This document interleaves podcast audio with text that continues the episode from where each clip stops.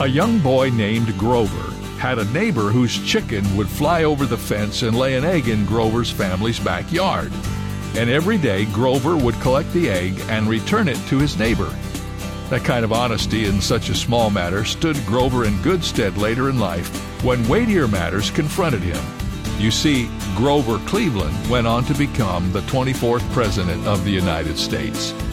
In one of his parables, Jesus told about two men who were given responsibility in great things because they had been faithful in little things. It's a kingdom principle still in effect today. This is David Jeremiah encouraging you to get on the road to new life. Discover God's reasons for honesty on Route 66. Route 66, driving the word home.